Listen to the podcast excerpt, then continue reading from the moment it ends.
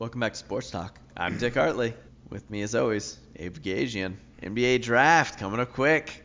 It's going to be a doozy, folks. We'll talk about all the ways this might shake up the game for good.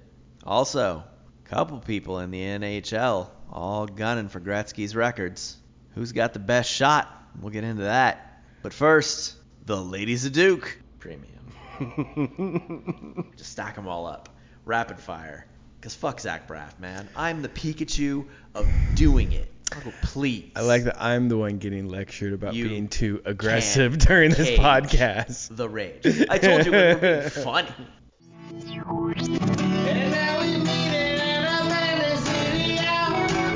We hear the playback in a piece of Lonnie Town. You remember how the music used to die.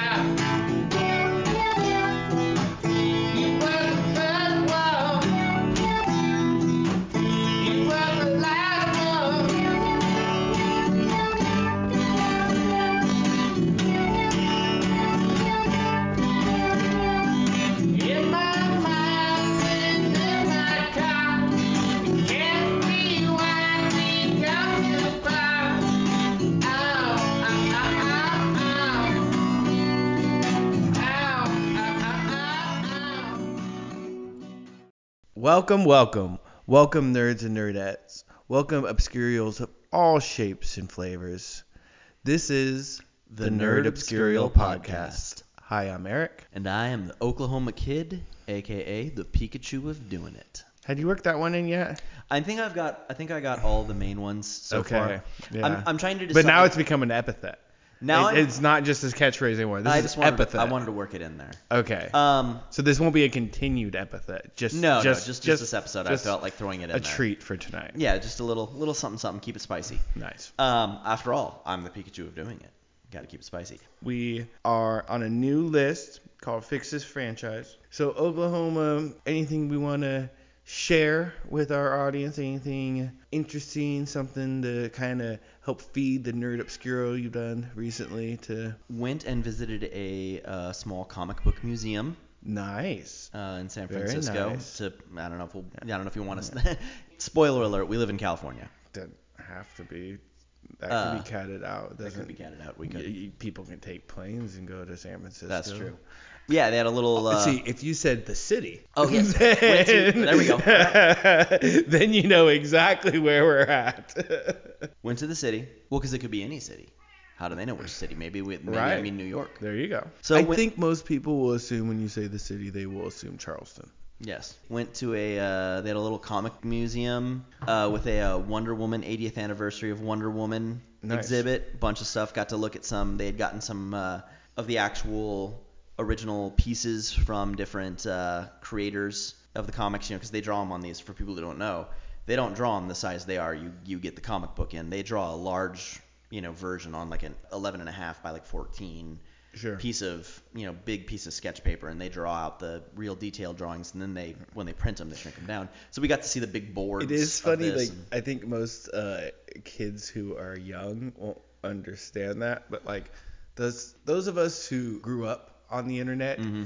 It's just like when you get a big picture and bring it down, and how it doesn't become all pixely, but if you get a small picture and blow it up, it gets all pixely. It's the same idea. The same detail idea. Yeah, comes a lot nicer if you go big and bring it down. Yeah, so they draw them big. They draw them on like a twice the size and then shrink them down. So we got to see a bunch of these big pieces of the original inked artwork that were used, that were then scanned in and printed out, and so for the comics. And so that was pretty cool. A bunch of, and like a different range. There was, you know, they had some old ones, and then they had some, you know, from different people's private collections who you know had like bought up these things. Nice. It was funny. They talked about how there's actually not a lot.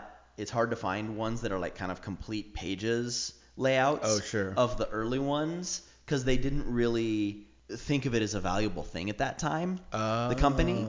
Yeah. So as something that would become like collectible, you know, and like they'd want to archive. They're like, well, we made a printed copy of it. We got the comic book itself.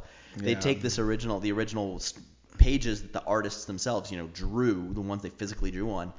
They would cut them up, cut out the panels, and they gave them away to kids. Nice. Yeah. So that was pretty cute. That is actually, that's kind of better. Yeah, I know. It's nice. It's like if they're not going to be there, it's like a cool thing to have done with them, you know. It's a nice little thing. But yeah, that was fun. If you're ever in unnamed city, go to the unnamed museum of cartoon art. Cool little place. And you were telling me off mic that you got to go to a concert too. So you got to feed some of the music obscurial. Some of yes. Yeah. And we were masked, and they did check for vaccine. So I think you need to explain yourself. A baseball game for the unnamed local baseball team. That makes it sound like a AAA or like. Oh yeah, no, it was a Major League Baseball game, but yeah, and again, they checked, like they were like. But I don't think you needed to define that. Well, I don't want people. I don't want you responsible person. Yeah, and, you know. Well, they don't know that. They don't know me. Right. They just know I'm the Pikachu of doing it. That's 3. Beetlejuice, Beetlejuice, Beetlejuice. I would pay good money for you to have a mask that has Pikachu in the Burt Reynolds, where he's all nude and like cupping sideways. That picture right there. On a mask. Pikachu on a mask in that pose, saying the Pikachu of doing it. Oh, like a Corona mask. Yeah. Okay, for a second there, I thought cloth mask, obviously. I thought you meant like a Halloween mask. I'm like a whole face mask that would have like the picture of Burt Reynolds. Well, you were talking about going to concerts. I know. Yes, all these public events. It makes more sense. Like that. I don't know why I for some reason went to a Halloween style like kids, covers the whole face mask. Right. So yeah, a lot of good feeding of the obscurial for you this week. That's awesome. Yeah. That's great. Fun week. And I guess for me, and that's why the website's not done yet. For me, I've had a lot of fun over the last few weeks, but I don't think I've shared it yet. Feeding my son's obscurial and getting his nerdum out. We're reading this book, and this is like a book. It's not a picture book. This is a young adult book. Gotcha. Written by Max Brooks, who wrote World War Z. Yes, son of Mel Brooks. Son of Mel Brooks, exactly. But it's based in the Minecraft world. Oh. And my son is all about Minecraft, has been for quite a few years. Yes. And it's really cool and interesting because it's like we read a chapter a night, and it's it's a young adult book. It's a serious book, and so it's like bringing him into this kind of like reading Rainbow kind of thing, and the treasure of reading. It's amazing. It's been wonderful for us to kind of, like I said, kind of just like. It's almost like the seedling obscurial, the seedling nerdness, and it's seeing him go all in and just be all about it, and just it's been a lot of fun. Cool. Yeah. So why don't we take a little break? We'll get into the lightning round, and we'll see you on the other side.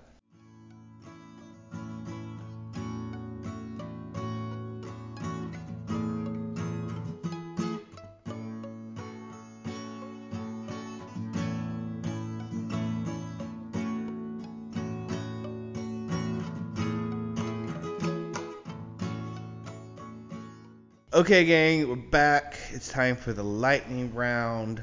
So rock and roll, bitches. Okay, here we go. Number 1, Eternal Husband of a Spotless Mind. Is this a quote from the movie Eternal Sunshine of a Spotless Mind? Mm-hmm. Or Dostoevsky's Eternal Husband, a short story? Dreams apparently proceed not from reason, but from desire. Spotless Mind. That's Dostoevsky. Taking a bite out of the big scrapple. This is a either, neither, or both, and this is things that constitutes what scrapple is made of. Pig snouts and cow hooves. I'm gonna say both of those have been used in scrapple. Only pig parts are used in scrapple. Oh, man, that makes more sense. Speedy burrito. Which one of these are true? At La Katrina in Lake Worth, Florida, a 73-year-old patron was rushed to the hospital after ingesting a chicken burrito that contained a half a pound of crystal meth. A drug deal gone wrong, explains a commanding officer. Or B, during a routine scan of carry-on luggage, the Houston TSA arrested a passenger who tried to smuggle a taped-up lump of crystal meth hidden in a breakfast burrito. The airplane. First one. There you go, kid. This one's called Another One Overbites the Dust. Mm-hmm. What is the scientific medical term for Freddie Mercury's famous overbite? Mm-hmm. Hyperdontia discocclusion or retronathist mesioclusion? The first one. Okay, 2 for 2. We're all tied up here. I saw the movie. Up in Smoke. First, repeat category. But I'm going either, neither, or both. Tangerine Dream. And it's, is it a, wait. Up in Smoke is this either a barbecue, oh, it's the barbecue rub or the rub I thought sauce this was a, or just a barbecue product. I thought this was the either, neither, or of like which one of these. I thought you were going to say two, and it's like which one or both or neither is a weed strain. No, is this a marijuana strain? It's actually only marijuana. Ooh, there is no Tangerine Dream that I could find on the internet of any kind of barbecue sauce rub. 2 and 3, last one. Bigfoot Trouble and Little China. Which of these are true? Mm-hmm. In the 1940s, an old soldier claimed that a group of hunters killed a Yirin, which is the name for the Chinese Bigfoot, with a machine gun and brought it to the magistrate's palace. They tried to cook the flesh of the Yirin, but no one had the appetite to eat it, as the taste was foul. Mm-hmm. Or B, in the 1970s, a Fane County farmer, which is the famous area where the urine is supposed to be spotted, arrived at the hospital with a broken pelvis and several broken ribs. He claims while singing in the garden, he inadvertently made a urine mating call. A female urine forced herself on him. He died 2 days later of his injuries. That one. Actually, the machine gun? The machine gun. All right. So. You win again. No, it's 2 for 6. And yeah. I could definitely get 1 for 6. I could. As always, we start with Lock It Down, Mr. Spock. Was this philosopher John Locke or Enterprise science officer Mr. Spock who said, "All men are liable to err, and most men are, by passion or interest, under temptation to do it"? John Locke. Correct. In the category of hippogriff or honky gringo. And now let me explain again, because there was some confusion about this last time. So this category is called hippogriff or honky gringo. What you have to guess, I'm going to give you a name. You do not have to guess whether this is the name of a specific individual hippogriff. Any or mythical being. Whether it's the word honky or not. Because you seem to be confused about whether or not it was going to be a mythical beast or the word honky. This was a first-time category last time. Yes. I did get confused. Honky, I understand the rules. Yeah, you felt like you were very much cheated because you didn't understand the rules. I didn't feel cheated because I won. You said cheated several times. But yeah, so honky gringo is just an example. Okay. It could be any term used by anyone as a slang term for some demographic of white people. So this week, the word is bundamun. I'm going to go mythical beast. Correct. It is a fungus-like creature that feeds on dirt.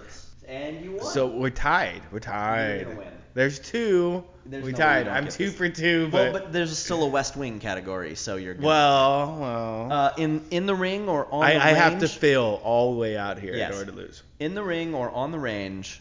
Is this a wrestler or an outlaw? The Apache Kid. In the ring. No. Ah! That is an Old West outlaw. I thought that was a red herring. It seemed so obvious that it was a Western thing. Right. So, brand new category. We said goodbye to West by Ye West. All right. This one is called Teenage Mutant Gnarly Thrashers. And this is my equivalent of an either or. It's not a neither, but it's a one. It's a this, that, or both. We'll call it. So I'm going to give you the name, and I want you to tell me whether that name is a mutant in the X-Men comics, a heavy metal band, or both. The name for this week, Atrophy. What was the second category again? It was an X-Men or a... Metal band. Metal band. Oh. It's got to be both. No. There's no X-Men character named Atrophy.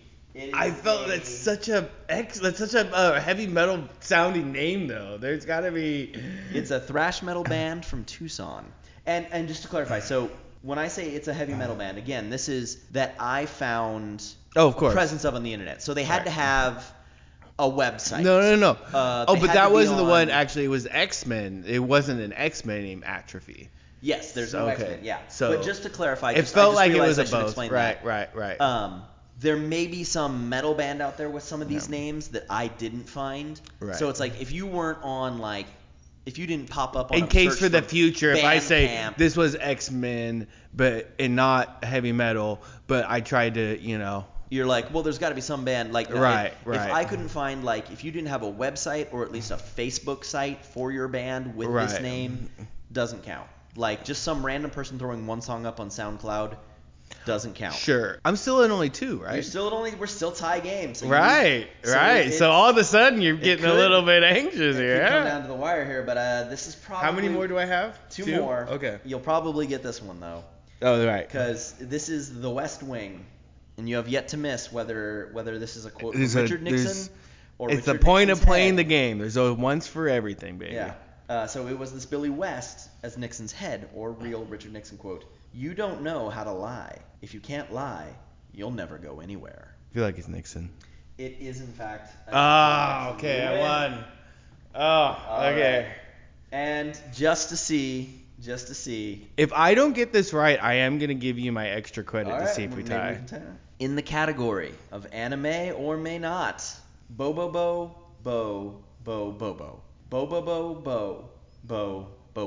I'm going to say it's anime. It is, in fact. Oh, thank goodness. So it's a real anime. You can find it on Cartoon Network. It's about a man who uses his power of his kung fu fighting nose hair to rebel against a government conspiracy to steal people's afros. Wow. Yes. See, that's interesting because I didn't realize you were going American anime on this too. I thought it was going to be an American one. I know it's on Cartoon Network, but I don't know if it's like a import. 3-0 Oklahoma might be getting a little nervous here. He's going to have to think about what he did in the locker room, try to turn this team around. But directed by Luke Warm. Think about what you did in the locker room. Think about what you did in the locker room. Turn this team around. Okay, that's pretty solid. Directed by Luke Warm. That's pretty solid. You know I got that shit. Let's hit another break, and we will get to Master of this Domain.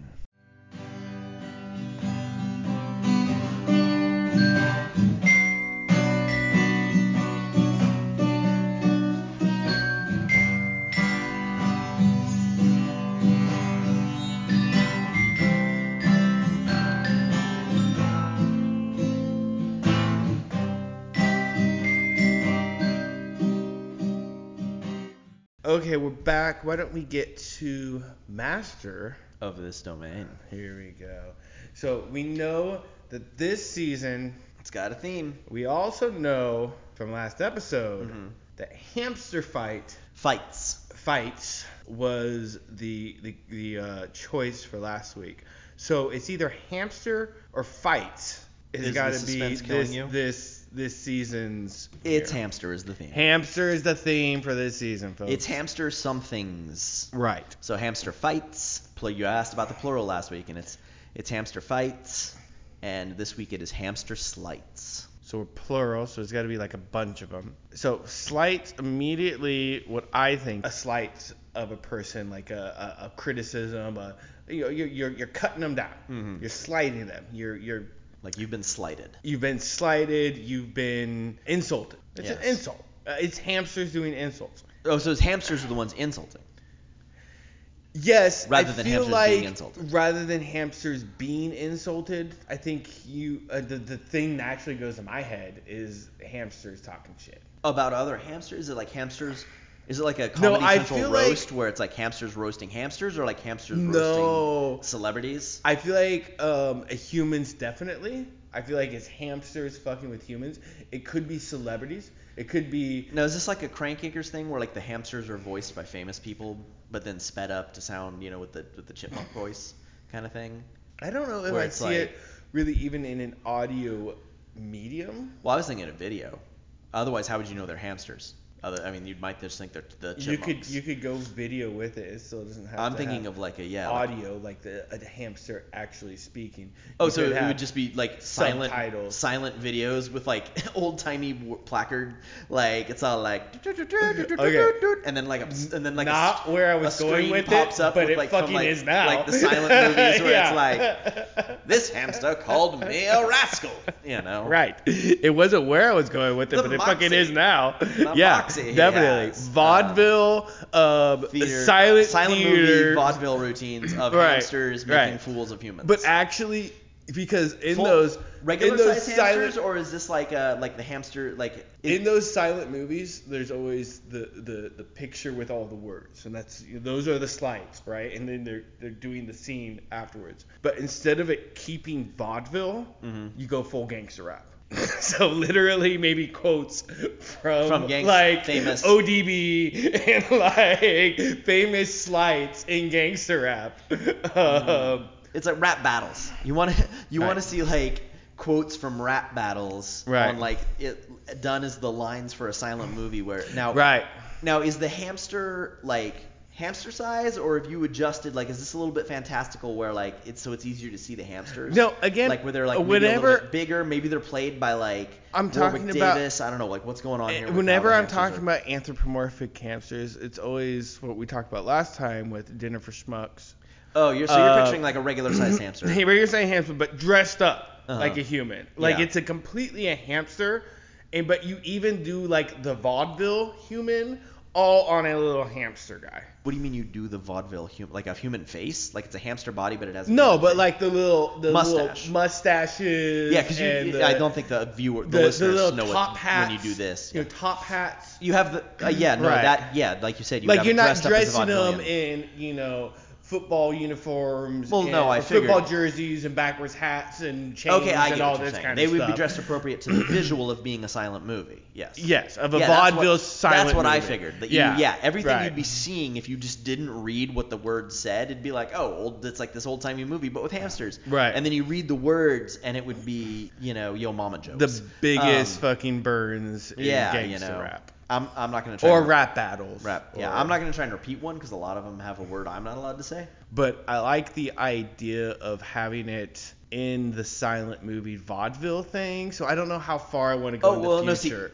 See, I was picturing it would be a silent style movie. And you'd have a little hamster, and you'd be up on like a little podium or whatever. And, he'd be dressed up like a vaudevillian. And then you'd get like Sam Jackson, and he'd be dressed up as a vaudevillian. And the hamster would be like making gestures at Sam Jackson, and then you'd see the word card, and it would be like something from some rap, it'd be Biggie Smalls talking shit about Tupac or something. Yeah. But it would be as if it was this hamster saying it to Sam Jackson. So you would get famous people to be the person who's being the recipient. That's what I kind of pictured. And it would be like a celebrity cameo. It would be like the Muppet, like a Muppet thing, like when celebrities come on the Muppets. If we're going hamsters, we're doing hamsters. This is all hamsters. No. But I just actually thought of a really funny idea. The whole beginning, you did that weird, I want to call it honky-tonk piano, but that's not right. Ragtime. The ragtime. Yeah. Ragtime piano. You're doing that, the ragtime piano for, like, the whole setup. Mm-hmm. You show the card. Uh-huh. And it's got the big fucking, gangster rap burn on it. Yeah. And then you keep it maybe black and white, but then you go to the, like, gangster look with, like, sunglasses and chains and a jersey and everything, and it's playing, like, hardcore gangster rap with, like, the hamster looking like a badass. I almost want to say it should be a blend of the two. Right. But there's something there with doing that, right? Like, that's got an appeal. Here's what pops into my mind when you say that. You have, like, the ragtimey piano playing, blah, blah, blah, blah. And then you see, like, there's a little hamster, like you're saying, a hamster size. And then what I picture is, and then a human. This is how I want to picture it, is little hamster down there. You can kind of see it's a hamster, and he's, like, making angry gestures. And the human is like, I'm taken aback. Like, how shocking. Really playing up the vaudeville. Yeah, thing. Like, I'm going to faint from your comments, how vulgar they are. And it shows the word, card, and it's and it's, this quote from gangster rap, someone dissing someone else. Then the next shot, you get like a close up on the hamster, and it's still black and white, and he's still vaudeville, but the hamster is decked out like LL Cool J style, Yeah, I was gonna say it actually with some Mr. T Chainz or something. I don't know if we need to actually bring the hamster into it, but it should always be like the same picture of Eazy-E, like, of approval, like, bobbing his head, or LL Cool J, just like in the background? It's like hamster as that last one. As that last one, like, not even, like, there's a hamster, like, you get LL Cool J or Eazy-E or some, like, particular figure, and it's always, like, the same clip, and it's always the same thing of, like, that, like, instead of saying, Elfine. It's always the final thing. So you get the setup, right? And then you get with the human, you get the word card, you get the close up on the hamster, you know, still in black and white. And here's what I would say. And you'd have the ragtime piano. Yeah. You would realize is playing that rap song. Oh, that's good, actually. But as ragtime, you know, like postmodern jukebox style. Making a cover, and the hamster, and then it would go from the shot of the hamster all thugged out, you know, to just the same shot every time of like LL Cool J just going dope. Right, exactly. That's what I'm picturing now. Yeah. Not what I with that. See, I went the other. My first thought. You were going with the other interpretation of the other slight. Meaning of slights. I was thinking sleight of hand. Mm-hmm. Let's get a moment, and we'll be back with the steal this joke.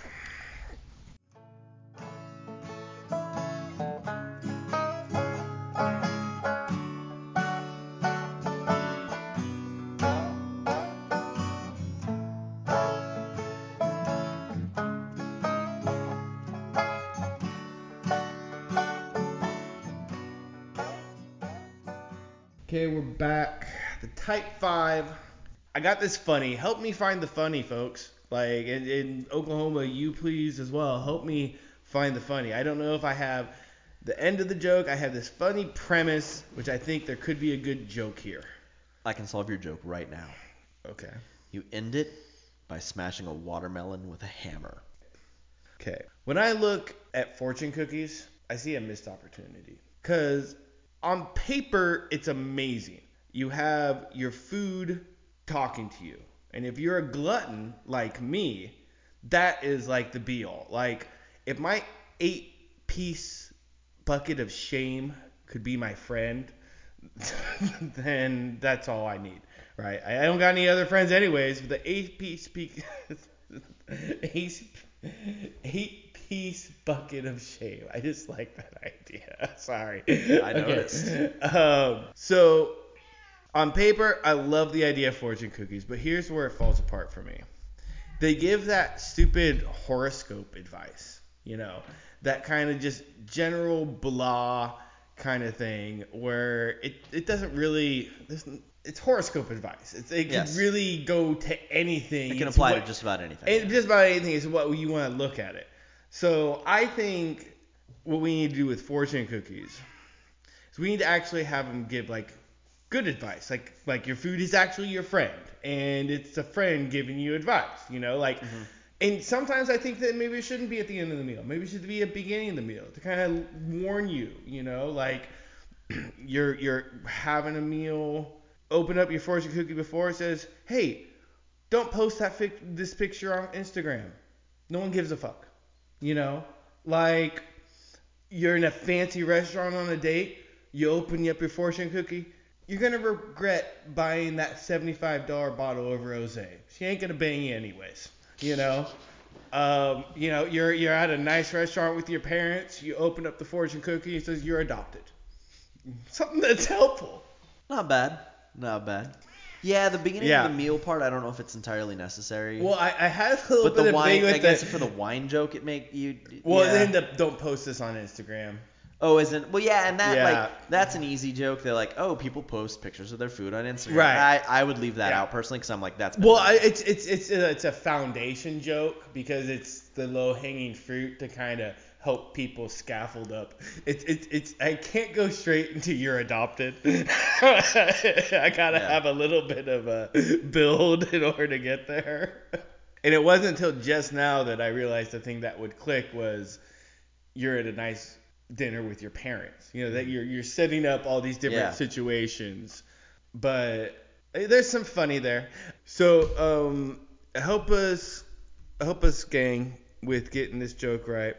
I think with the adopted joke is a good place to get to, yeah. There's definitely before the meal, I think there is Nostradamus prognostication humor. You could definitely get into some different stuff there, yeah. So it's a question of whether you want to get into that. You've really got to exploit that more for that to make that setup. And I didn't know which way to go with it yet. So you can kind of go either way. So I kind of went more with just the like friend advice kind of thing. Yeah.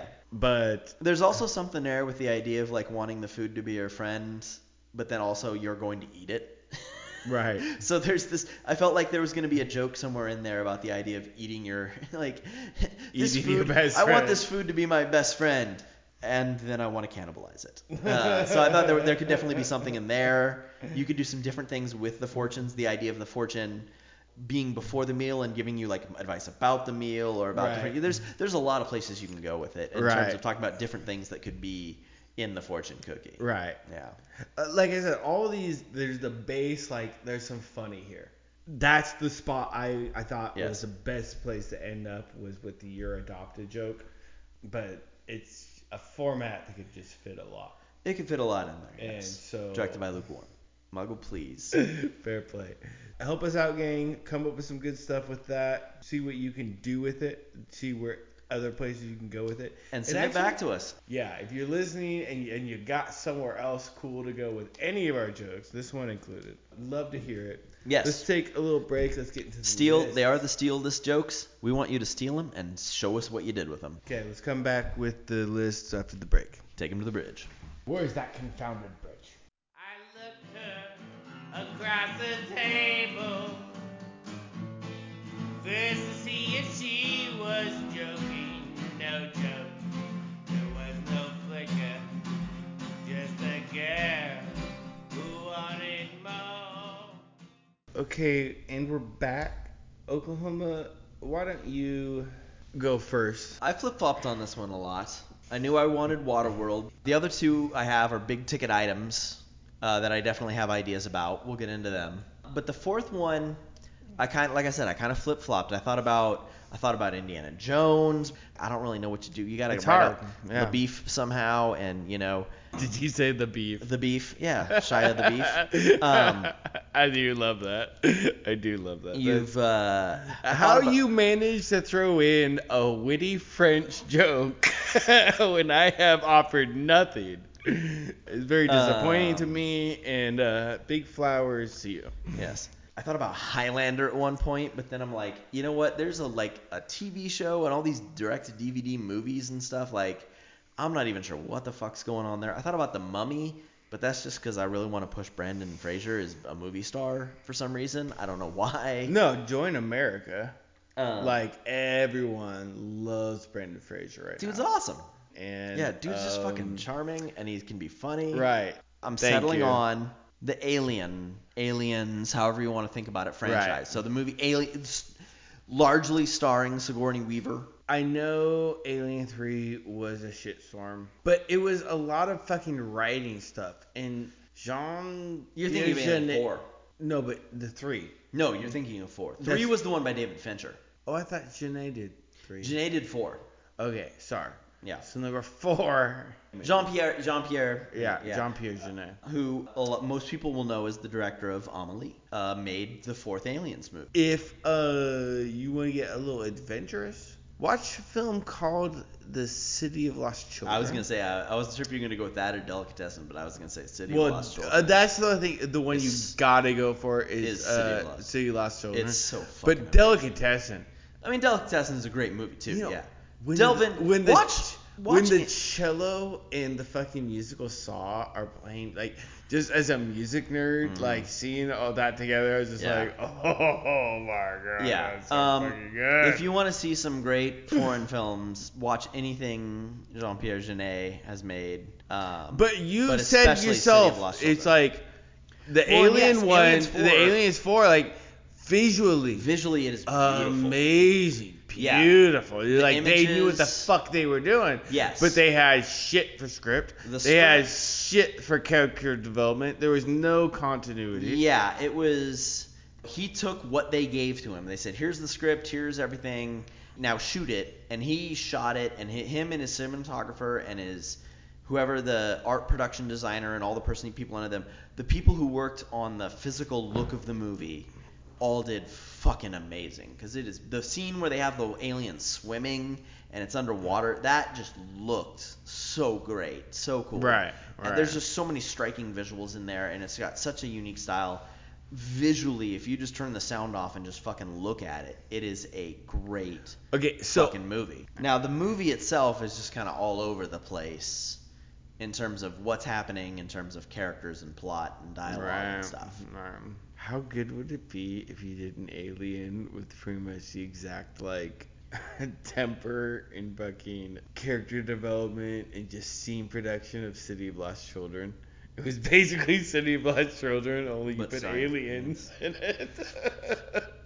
Would it be aliens basically just doing a reenact? It's a filmed performance of a community theater troupe of the aliens from Aliens doing a theater version of City of Lost Children for their local community theater, at the Elks Club. That's what I want to see. I'd tune in for that shit. 100%. But yeah, now that we've mentioned it. Seeing the aliens do community theater, that is 100% where we need to go with this. So here's the question, then. In my opinion, one of the top 5.5 scary movies of all time, sure. The Original Alien. One of the top 5.5 sci-fi action movies of all time, for sure, Aliens, the follow-up directed by James Cameron. The first one being directed by Ridley Scott. Alien 3, interesting, but definitely flawed, directed by David Fincher. And then you had Alien 4, which we already touched a little bit on, kind of a mess. And they knew it, because they stopped there. Because those four were all direct sequels to each other, of course, all starring Sigourney Weaver. Then they went to Aliens vs. Predator, which is something they did in comic books, and I think in a video game. And people were like, yeah, because those were the two most popular sci-fi franchises at the time. And so people wanted to see the aliens and the ultimate hunter against the ultimate apex predator. I saw the first one. It was okay, but I mean, it wasn't the same. And then you get the movie Prometheus. And Prometheus is a prequel. This is Ridley Scott as well. And this was Ridley Scott returning to directing it. Which and really surprised me that he had nothing to do with Predator versus Alien. I know. It's that's right. Come on. You would think that's his signature thing after he directed 18 Mortal Kombat movies and a pornography with Luke Warm. Pretzels would like to take this opportunity to apologize to Ridley Scott, to the memory of... I swear to God. His brother's name. Oh, God. I feel... Tony Scott. Oklahoma. Tony Scott. I swear to God. This podcast would be about an hour shorter if you stopped doing pretzel announcements. Pretzels keeps the lights on here, man. So Pretzels never put a fucking dime in my goddamn bank account. Oh, I don't give you any money. No, fuck no. You're not getting this is 100. We're splitting this 100-0. I'm living high on the pretzel hog, my friend, and you ain't seeing shit because I'm the one who puts this on the internet. I got all the cards. I almost think it would be interesting to go on a completely left turn with it, and we've just seen how this all relates to humans. I almost kind of want to see the next step of Alien versus Predator, where it's a fucking war movie, and it's the aliens versus the predators. Not just this limited thing, but I want to see the aliens try and invade. I want to see fucking Braveheart, where the predators are the Scottish, and aliens, the xenomorphs, are the fucking British. And it's you're cheering on this leader of the fucking predator. I'm weird, man. It's I want to see. So fucking watch that. I want to see the Battle of the Bulge with aliens and predators. I'm not saying Battle of the Bulge. I'm saying Ticonderoga. I didn't say you said that. I just saying it's weird. I'm saying and Gettysburg. That's what it makes me feel like. I want to see. I want to see. But what if you had some others, you showed some other alien race, and the aliens they interact with the aliens. Here's another situation where a culture is coming up against these xenomorphs and has to deal with these things as these ultimate predators and has to fight them off. Because I mean, and that would have an appeal. People liked the idea of predator versus alien. So what if you got other things versus? What if it wasn't just? That, I guess, is where my first idea really kind of goes then, is the long story. We did, we've seen humans versus aliens. We've seen predator versus aliens. Right.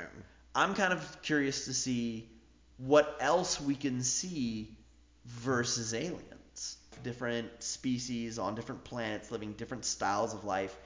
So you're seeing how all these different peoples react to this same problem. There's this invading species coming in, and it wants to kill you. And we can kind of see, like, I think it'd be interesting to see how different alien cultures deal with the threat. Like, no Earthlings. I almost kind of want to say, take Guardians of the Galaxy, make it so that Peter Quill is not human, but he's some type of other alien, just like the other characters in the movie, and put in xenomorphs as the bad guy. Oh, yeah. And I kind of want to see that. We saw a scary movie. We saw a scary action movie, a very tense action movie. Now I'm like, let's make an action comedy with a ragtag team of different alien warriors having to stop this invasion of the xenomorphs. Almost kind of like a Guardians of Galaxy kind of movie. Right. And then from there, where do you go next with the franchise? You make a full-blown fucking comedy with it. Yeah. You know? That's where I am most interested.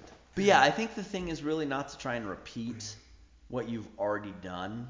I think the key is to kind of like, what's the next genre over?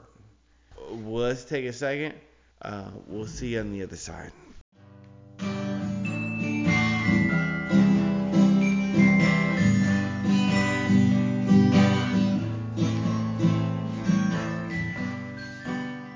Okay, welcome back. Fix This Franchise.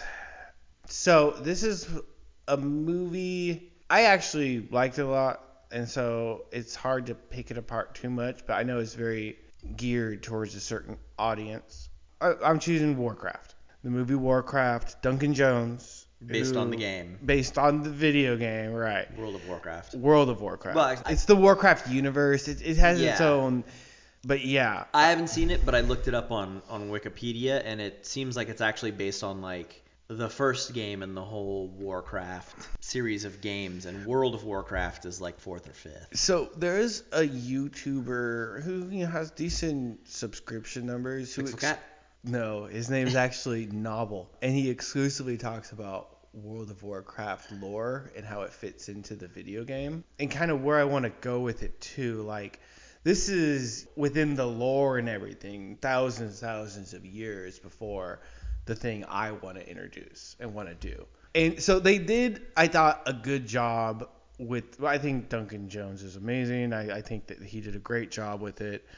It obviously didn't connect enough to get a lot of big numbers here. Yeah. I'm a little surprised they didn't do a follow-up because it actually did really good in Asia, particularly China. And that's a huge market. Yeah. And I think what it was trying to do, it was trying to do too much. You know, it was trying to... It did a great job at appeasing the fans. So everyone who was a Warcraft fan and knew Warcraft was like, yeah, that was good. You know, but it's not going to fucking be water cooler moments and world blockbuster kind of thing. Because even though it's a very popular game, it's a small... share of the actual population who enjoy the game. Yeah, it's a large population for a game. It's not a large population for a big budget movie. Exactly. And they did a lot of great stuff in it. I think where I really wanted to go, because I feel like it introduced some good stuff, and I want to have Duncan Jones back. I think like everything he did was great. I think the story was trying to do too much. I get that was the point. And they were trying to introduce the orcs and talk about like the humans and all this kind of stuff and the relation. I can see why they had that as a feature, and it's such a big part of the game. I got it. You know, I understand it. I get it. Mm-hmm.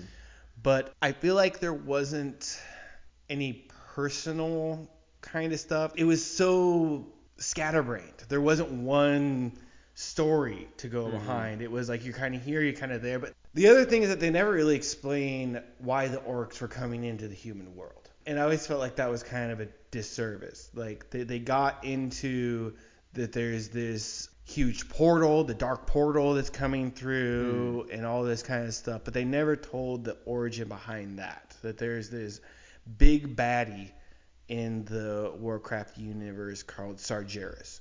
he was the one who tried to open up that portal to get the orcs to destroy the humans. One of those things that's better to have them all find it out than me have to go there. Oh, I get you. Scorch everything. But like Sargeras is like Galactus style. Right. Well, I thought I saw something in the Wikipedia about the orcs were not just like coming over just for the hell of it. It was like their world was dying. Their side of the portal was like slowly dying, and they're like, we gotta colonize. But it was because, and they talked about, and it was because of the Sargeras. Because if you knew the lore, you knew kind of what was going on. But the Gul'dan was a major villain kind of character within it, like even a villain to the orcs.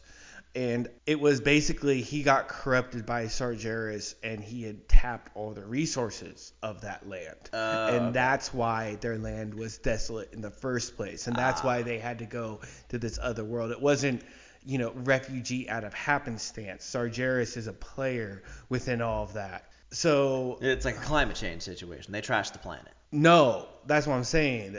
It was like Sargeras was the one tapping all the resources of the planet. If Sargeras is climate change, then I guess. Oh, but, okay. No, I thought you meant that Sargeras had possessed Goldeneye and then and driven him Goldeneye, you called to him. Use up all as like the lead orc. Like he had basically instituted tapping these resources rather than pursuing sustainable ones because Sorcerer was telling him. I thought that's how you made it sound. That Susan Sarandon was mind controlling Goldeneye into commanding everybody to just clear cut things and burn as much coal as they could, and not worry about what was going to happen. I guess resources is the wrong thing. I guess like the idea of a healthy planet that being like a resource, and it is really one of those things where Galactus is an apt analogy. It's like they just want to devour everything. They want to get every resource, every plant, every species that's living and giving life. I get what you mean. And in the movie, you'll see Gul'dan kind of like sucking life force out of people and stuff like that, and that's part of that. Welcome back to Orc Talk. I'm Elf Lord Dick Hartley. With me, as always, is 10th level Dark Mage, Abe Vagagian. Which town's got the best blacksmith? We're going to break it down, town by town. What's next season's chainmail going to look like? We're going to get the scoop on that. But first, the ladies of the Duke's court. So that complete absence and stuff like, kind of bugged me that wasn't broached. And I get why you don't want to broach it, but like I feel like there's huge world building that happened there. And I feel like you need to go Lord of the Rings with it. You don't need to go like this story that they did. It was cool and interesting, and definitely fans loved it and that kind of stuff, but you need to bring in the big baddies and the big stories and all the big stuff going on. And I think an interesting counterweight is the story of the Stormrage twins. Then this happened, like I said, thousands of years. These are the they call them the Night Elves. So you're saying like they started at the beginning. And your idea is not to go. Their beginning happened 2,000-3,000 years before the beginning of our story that I want to go after. Right. So it's kind of like in terms of the lore, they went they started the franchise by let's start with the beginning. And you're kind of saying what they need to do is go with what's the first place? Right. Chronologically, we can start our story from here. You're they should pick out what's the best story we've got, start there, and then we can start building us up some of explaining some of the backstory and stuff and doing prequels and whatnot. You've got the Star Wars movies, and he had this whole idea for this whole thing, right? This big saga. When he got to make it, and they're like, well, you can't do the whole thing. You've got to choose just a part. Yeah. He went with episode 4. He didn't say, okay, well, then let's make episode 1. He jumped in at episode 4 because he felt that was the strongest story point. And you're saying do something kind of similar to that.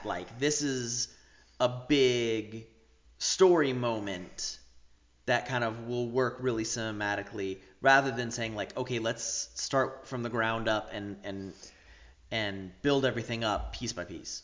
Yeah, I think that I get what you're saying there, and it's an interesting analogy. It's something that kind of works if you think about it, not within how Star Wars did it, mm-hmm. because they did it kind of terribly, but just like the general idea. I think that this is, if you look at it as the story of, this is actually the continuation of Sargeras, as in the way that Palpatine is kind mm-hmm. of the big baddie within all the Star Wars universe. This was really the big first point of contact with Sargeras trying to get into this world, the world right. of Azeroth, it's mm-hmm. called. Actually, Kalimdor. That's here or there. And how do pandas fit into this? Right. Yeah, Kung Fu Panda.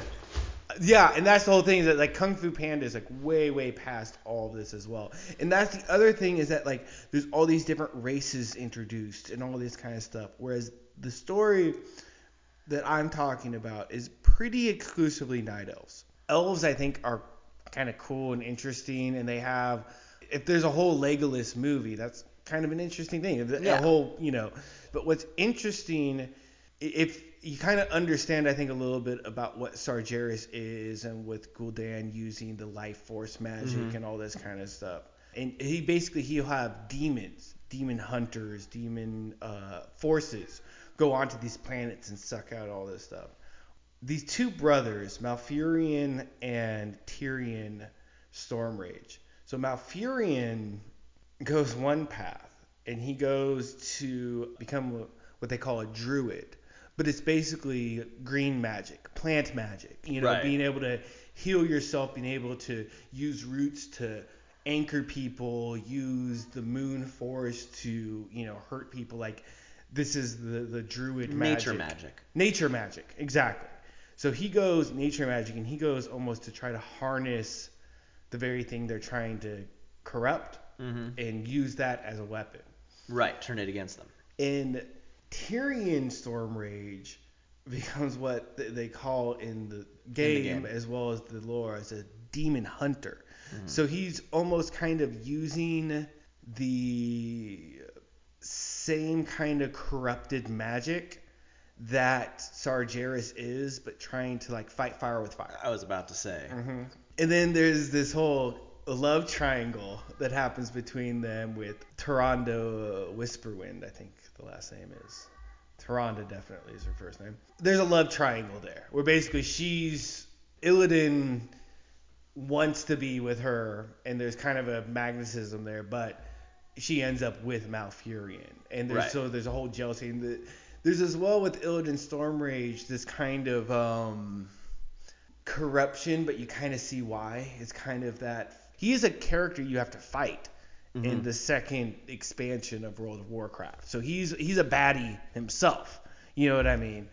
I think that within the story, there's a lot of stuff that would attract, just on a storytelling aspect, a lot more people. And I think the mm-hmm. hard thing they tried to do with the Warcraft movie that Duncan Jones did was that, like, they were trying to do a good movie while trying to make sure all of the fans were going to be there. Mm-hmm. And they didn't have this, like, dynamite, archetype-driven story where you have all these interesting things. Like, okay, you got a love triangle. We can all empathize with that. You've got the two brothers. You got these two brothers. You have the jealousy. You have a corruption / redemption story with Illidan, and then you have kind of these dual forces of the corrupted and the nature, and mm-hmm. you know, there's demigods. The Sargeras is the name of the demigod who teaches Malfurion in the ways of the nature magic. The more and more I talk about it, it's not a movie, it's a show. It's something that you really need the hours to put in to get into all of the aspect, but at the core there's that duality of corruption and nature, corruption and life. And I think it came out a little bit in the Warcraft movie, but like I think that's the center that I want to have of this movie. Mm-hmm. And I think it's a pinpointed area that meets everybody's needs, that you right. don't need to have any kind of understanding of this universe or all the little Easter eggs in there in order to enjoy it, in the same way that Lord of the Rings and Game of Thrones. And yeah, all you understand the characters. Right. You know, all this, you called it high fantasy? High fantasy is, yeah. And I think Warcraft is, at its base, high fantasy. You're saying the thing they need to do to get this back on track is take the thing that really shows the major thematic kind of thing to all of this. Like, this is the best example of kind of what the whole story is about, metaphorically, you know. So you said, you know, you would do it as maybe do it as show. Do you do it as one unified show, or are you thinking like Disney Plus this shit and you do like mini series? So like you've got Wanda and Vision, you'd have like a mini series telling this, and then like, and then you could do a different one then they had Falcon and Winter Soldier, so you could go into some other story that takes place somewhere in the lore, and then you could do a miniseries. I mean, the idea of doing its own universe and stuff is definitely appealing, and definitely as a Warcraft fan would love. It's a very difficult sell to try to make it into even 2.5-hour movies are not unheard of anymore in big budget stuff. So there's a lot of compromises that have to be made in order to get that. And so a show, a one and done season thing, the way that WandaVision was, has a lot of appeal to me, because I feel like there's a lot of meat on those bones. With the self-contained thing of, okay, this is kind of just a night elf story, but it has to do with everything that goes after it. That is, for me, how you get that franchise going. Go into a whole multiverse like you're talking about, of different shows, different characters, different...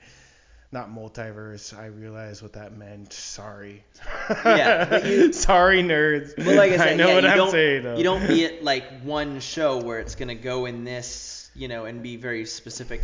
You're like, okay, we're gonna tell this story about the brothers in this miniseries, and then like you can pick and you can go to different ones eventually, you know, kind of exploring all of this in all these different miniseries all put together, you know, the way that all these Disney Plus series are showing different parts of the Marvel Cinematic Universe story, you know, but it can jump to wherever it wants rather than being locked into being like, okay, here's what happened next. Here's what happened next. They can kind of like jump around to different characters. This may be a big jump, but like for this universe, at least, this story to me is like the Iliad and the Odyssey. So it's kind of like if that would be like the Odyssey, and it's like what they did with the movie that came out is like they went all the way back to like, so here's where Kronos was born, who was Zeus's dad. Right.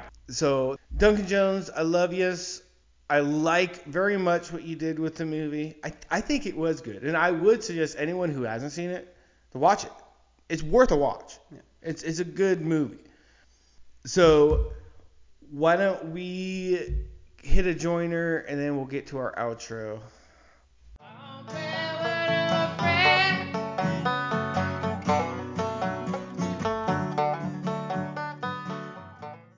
Okay, welcome back. Let's get into the outro. Let's get us out of this episode.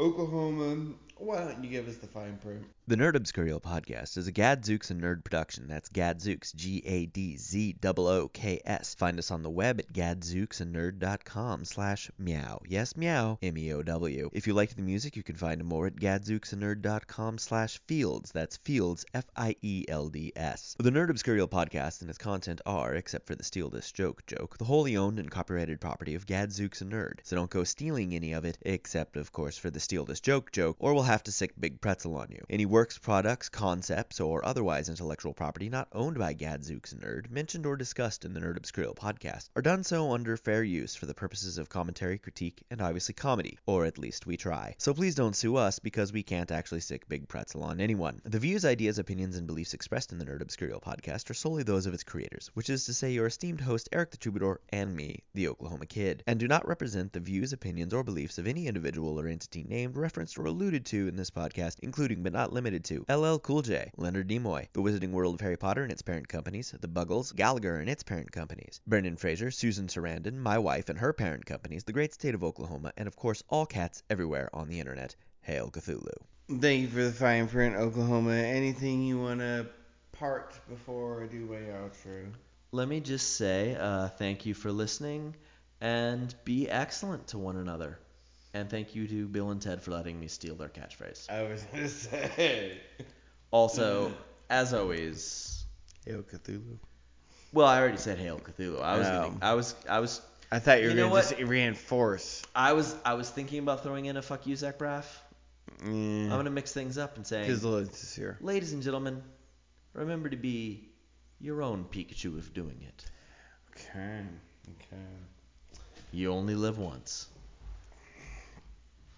Well, thank you. Unless you're a vampire. If you call that living. Pretzels would like to take this in fuck's sake. I'm sorry. No, Pretzels is not going to goddamn apologize to none of those fucking sparkly vampires. Fuck you. Fuck you. Fuck Zach Braff. And you better goddamn watch your back, John Mayer, because we're fucking coming for you. Okay. We're fucking coming for you. Also Oklahoma, I won. All right, I'm done. I get my outro. I'm done. I get my outro. And now, ladies and gentlemen, lightning round winner, Eric the Troubadour. Thank you, Oklahoma. Firstly, thank you everyone for listening. Whatever you can do to help propagate ourselves, support us, like, subscribe, comments, thumbs ups, I don't know. Rate and review. Set up a Patreon for us and rate and review us on iTunes. Get us a bunch of money. I don't know what it will be to help us, but we appreciate you just being here right now. And if you want to help us and you think we're great, that we would love that as well.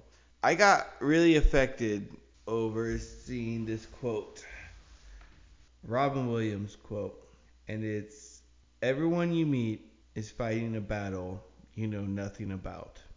Be kind, always." And been thinking about a lot lately. Thinking about how I deserve that, how you deserve that, how people who don't deserve it deserve that. And thinking about how not only does that quote mean be kind always because you need to be kind to them, but also because be kind because that's a gift to you. That's a gift to you because the way you live your life and the way you feel about yourself, at the end of the day, if you have that attitude where you are kind, always, no matter what conditions, is a way to live a wonderful life that'll affect a lot of people. And that's what Robin Williams, his epitome is in my mind. And I just felt like leaving this episode that I wanted to share that. And I guess we have quite a few mantras already. We have quite a few spirit animals. Robin Williams is more than welcome in the Pantheon. And I guess if there's three words that I have to say that would be my last, it would be kind, always. Hope to hear you next week, guys. Talk to you later.